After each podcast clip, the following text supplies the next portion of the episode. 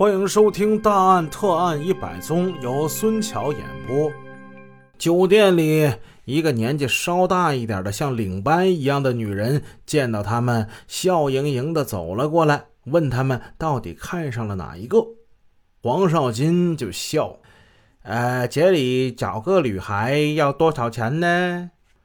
那个女人恬不知耻的说：“一百五，不贵不贵。”李卫华在女人堆里只觉得是眼花缭乱，欲火正浓。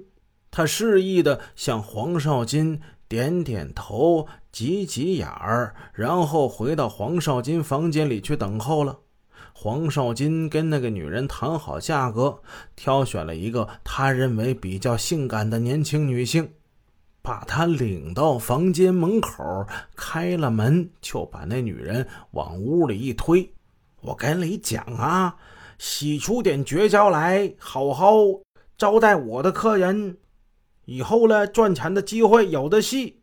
那个女人撒娇的看了他一眼，惺惺作态的一扭一扭的走进房内。李卫华一见，忙摘下眼镜，笑着迎了上去。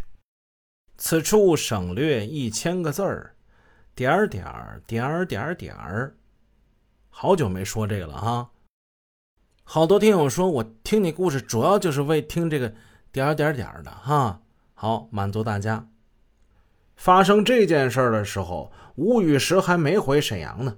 黄少金觉得有必要给李卫华打个配合，他不声不响的走进了吴雨石的房间，跟吴雨石是东一句西一句，在那儿闲谈，在那儿拖延时间。他料到那李卫华跟那女的应该差不多已经。已经完事儿了之后，才走了回去。回到房间，看这李卫华满脸都是写着兴奋，但也带着倦容。黄少金知道这家伙已经是心满意足了。那个女人还坐在旁边，正在梳头。黄少金就说了：“呃，这个样子啊，晚上呢，你再找一个姑娘来跟我们一起去玩卡拉 OK 呀。”那个女人。点头答应。李卫华嫖妓，吴雨石从一些迹象上是有所察觉的，但是他没有严加批评，没有严加管束，只是遗憾的觉得，说这李卫华年纪轻轻，好像从来都没交过女朋友哦，来了一趟广州，这第一次就跟了就跟了妓女了，他替这个年轻人觉得惋惜。晚上，李卫华回来，他就问他：“说你找一个妓女，这一宿得多少钱呢？”李卫华就说：“哎，高档的几百块吧，呃，差一点的一百多。”吴雨石就说：“你呀，年轻人啊，还没结婚呢，你可别瞎整啊！”没过多久，吴雨石就回了沈阳了。吴雨石在广州的时候，李卫华尚且这样。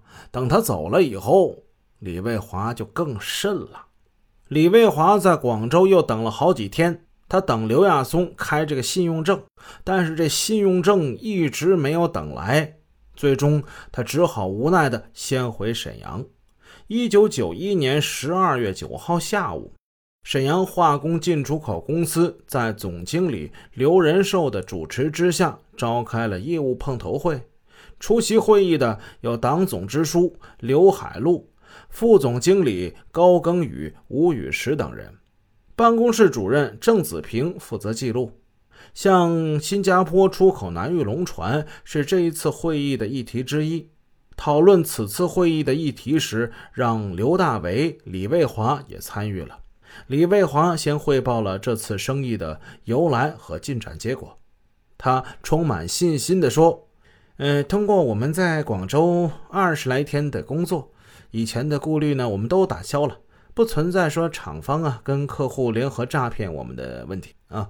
接着，他介绍了做这个生意将给公司带来可观的经济效益，如按五点六元的比例计算，不仅可以创收一大笔外汇，还能盈利三十多万。吴雨石接着讲话。谈了他在广州考察的体会。魏华呢做了大量的工作，我跟港商厂家谈过之后，顾虑打消了。不过我看这个生意呢，怎么说还是存在一些风险的。倘若我们付了十一条船的这个货款，客户再找毛病，那货怎么办呢？我在广州的时候曾经提出过，想少做一点但是业务员李卫华不太同意。今天呢，也请各位经理呢在会议上我们讨论一下。李卫华听到吴雨石这么说，非常生气。这个人真是的，都到这个节骨眼上了，怎么还老调重提呢？李卫华巧舌如簧地针对吴雨石提出的风险问题做了一番论证，然后说：“这些风险呢，有的已经是不复存在了，有的是通过我们努力可以避免的。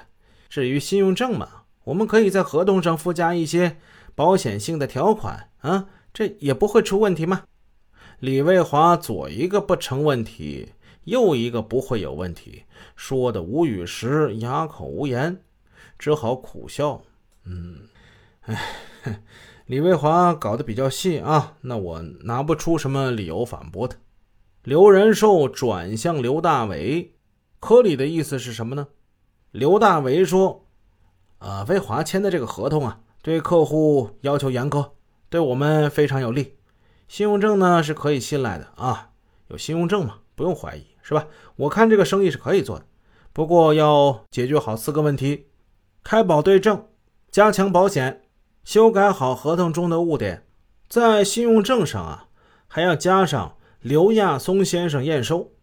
李卫华向刘大为投去了赞许与感激的目光，显然刘大为的意见基本上与他是一致的。于是他赶紧接了上去。呃，刘科长提这四点呢，呃，都都可以做到。不仅是吴雨石，其余几个班子成员对这个议题的态度也都是谨慎的。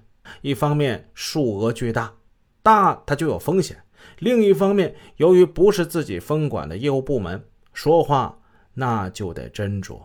其实出口南域龙船的事情早就已经在公司上下传开了。很多人都希望这个生意做成，能给公司的经营上带来转机，但是也有人认为这个生意太冒险了，有的业务员甚至说这是一个骗局。不过李卫华、刘大为认为那些议论，或者是由于不了解情况，或者呀，你们就是出于妒气。本集已播讲完毕，感谢您的支持，祝您一天好心情。